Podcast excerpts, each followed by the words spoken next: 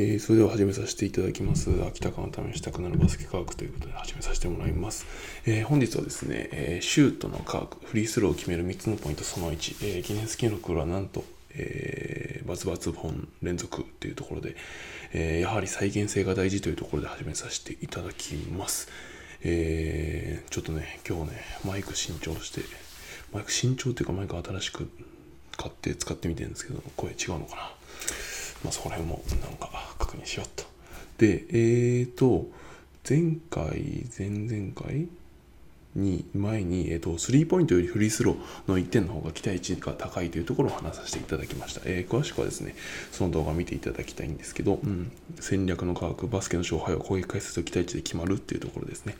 で、フリースローがスリーポイントより重要ってどういうことっていうところで、えー、動画作ってるので、まあ見ていただければと思います。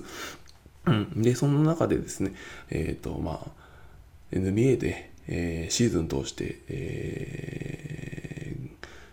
2ポイント、フィールドゴールが50%、えー、スリーポイントが40%、えー、フリースローが90%を超えた人のことを50、40、90っていうところで、えー、言われてますよというところでスティ、スティーブ・ナッシュが4回ぐらい受賞してて、今年はカイリー・アービングが受賞しましたよ。2021年はカイリー・アービングがそれを取れましたよっていうところです。えー、話させていただきました。で、その中で、えー、そんだけ、えーと、優秀な、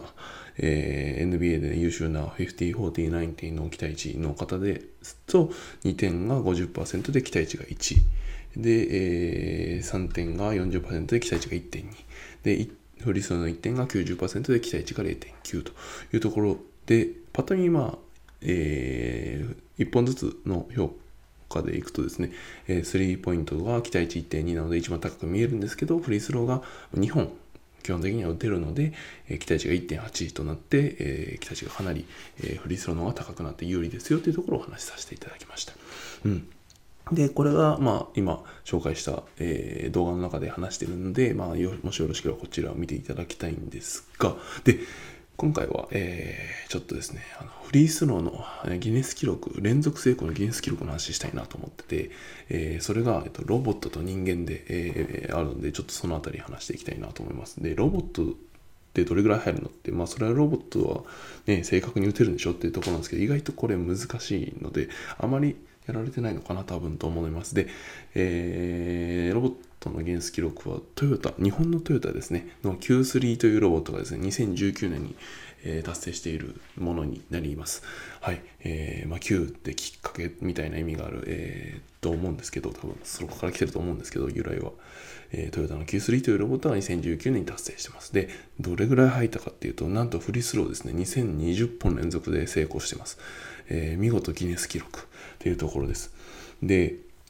これシュート外れたわけじゃなくて、やめてるんです、途中で。途中でというか、まあ、2020本でやめるというところを選択しているというところです。で、達成するまでになんと6時間35分かかっているというところで、まあ、本当関係者の皆様お疲れ様ですという感じですが、えー、そんだけかかっていると。で、まあ、この Q3 に至るまで Q1、Q2 っていうところもあったり、あとその後に3ポイントものオールスターに出てる Q4 みたいな動画、あの、ロボットも、えーと、トヨタの方を作っているので、まあ、そのあたりのですね、えーと、話はですね、僕の方でもちょっとまとめて話したりしてるんで、そこの動画見ていただければと思いますが、えー、バスケ余談、ロボットとバスケする世界が来る Q4 ってすごいんですよっていう動画を作ってるので、ぜひ気になる方は見ていただければと思います。で、じゃあ、ロボットはそうでしょうと。まあ、そりゃそりゃそうでしょうと。じゃあ、人間のフリースローの連続成功のギネス記録って何本なのよ。ロボットより多いの少ないのってところです。まあ、ロボットより少ないんじゃないかってまず思うんですが、えっ、と、説明すると、えっ、ー、と、アメリカですかね、アメリカのトム・アンベリーさんっていう方が1993年に達成していますが、なんとですね、フリースロー2750本連続で成功っていう、すごくないですか？ロボットよりすごいんです。しかも1993年だからもうロボットが設定する20年25年前ぐらいに、えー、達成しているというところです。うん、すごいですよね。もうなそどどんだけ時間かかったのって感じですけど、えー、そのあたりも喋っていきたいなと思います、えー、こちらもですね、シュート外れたわけじゃないんです。最後、最終的にシュート外れてやめたんじゃなくて、なんとですね、その一緒に、えー、立ち会いにの方がですね、えーと、もうやめてくれと。中止やめてくれもう中止してくれっていうところで中止を求めることでやめてます。なので本人はですねまだシュート打てたのにみたいなところでまだ打ちたかったなっていうのが本人の気持ちというところです。でまあ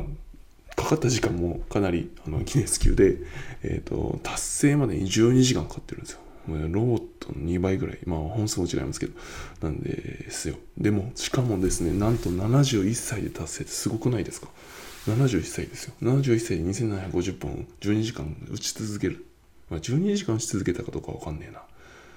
ご飯食べたかもしれないし。でも、12時間71歳で達成すると、すごいですよね。もうなんかこれ聞いただけで、あフリースローってこんなに連続で入るんだっていうところでもうこれだけで僕あの再現性がめちゃめちゃっていうかもう何ですかねこの71歳の方がフリースローをここまで入れられるんだったら僕らもまあ10本ぐらいだったら余裕で入れられるんじゃないかなってパッと見思わせるような、えー、感じがするのでまあフリースロー練習してみる価値あるなってこれ聞いて思いました。うん、で達成までの経歴っていうとこのトム・アンベリーさん実はですねそんなにあの一般人ではないです。あのレイカーズ NBA のレイカーズに入らずにあの確かドラフトかかったのかな？レイカーズに入らずにですね足専門の治療師の専門学校を行かれてる方でもともとはもう多分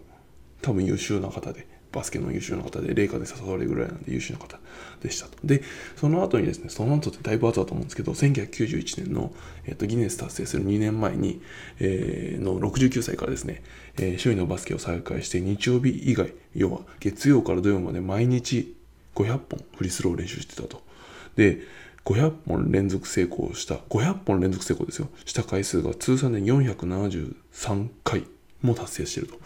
すごいなっていう感じなんですけど、473回も500本連続で、そりゃギネス記録ちょっとやってみるかっていう気持ちにもならないくはないなと思いました。うん。で、このトム・アンベリさんの、フリースローの、まあ、コツというか、どういう風にやってたかっていうのが言葉として残ってて、1本のフリースローはきっちり6秒で完了する。それ以外は何も考えてはいけないっていうのが、このトム・アンベリさんのコツみたいですね。うん。ちょっと、超越してて分かんないかなっていう部分はあるんですが、なので、まあ、ここから言えるのは、まあ、ロボットにしろ人間にしろ2000本も連続で決められるということですね。人間、まあ、とりあえず再現性をいかに高めるか。再現性を高めればシュートは入ると。まあ、非常に当たり前のことを当たり前のように言ってますが、なんでしょうね。このロボットがこんだけ成功できるということと人間がえ2750本も成功できるってことを知っていれば余計そう思えるのかなと思ったので、ここら辺を例を出してみました。でじゃあ再現性って何の再現性っていうと要は距離、えー、距離方向のズレと横の方向のズレがなくなればあのリングの中にボールが入るってことになります、うん、ただですねリングのシュート練習は良くも悪くも入るかなと思ってますね。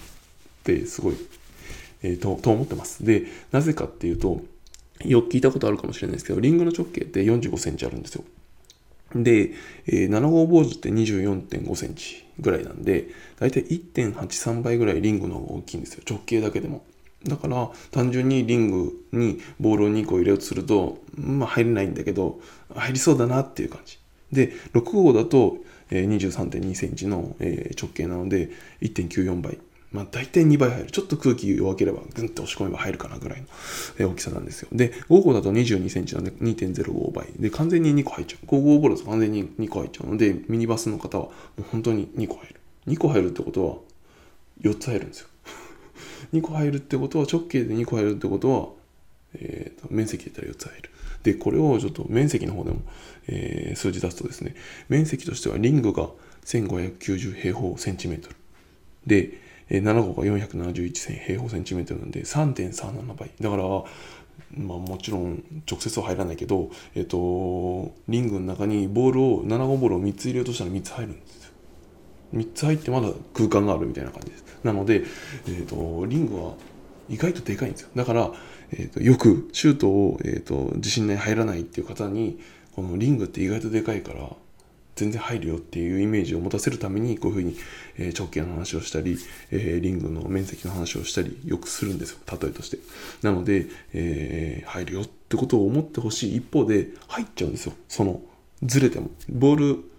1個分とは言わないけどその半個分ずれてもシュート入っちゃうっていうところですね。なので、えー、まあ、リングでシュートを練習するのもどうなのっていう部分であります。なので、よくプロの選手とかは、えー、と、ノータッチのリングに当たらないシュートの成功本数だけを数えて、シュート練習したりする方もいるぐらい、えー、と、リングに当たった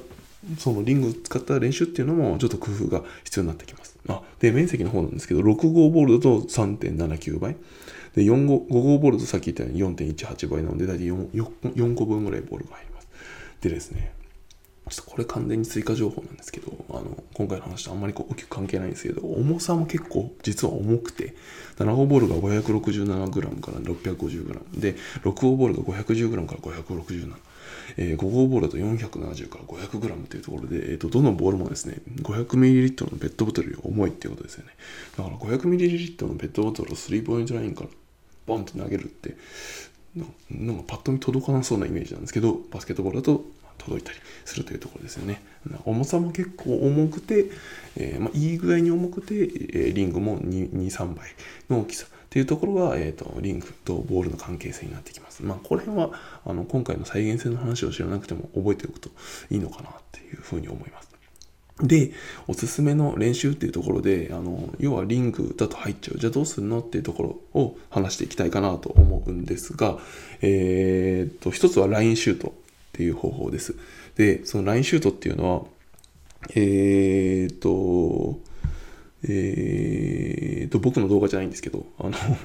違う方の動画で、ブレないシュートが打てるようになる練習法っていうところで、リングなしっていうところで練習法があるので、そのラインシュート、やっていただければと思います。簡単に言うとですね、バスケットボールってコートにライン引いてあるじゃないですか。そのラインのの直線上になってるところに前に立つと。で、それでシュートをそのライン上に落とすっていう練習法になります。うん。これは、あの、横方向のズレの修正としていいのかなと思うので、ぜひやっていただきたい。で、もう一つが、えー、とこれ、あの、以前、渡辺裕太さんの動画を僕が作った時に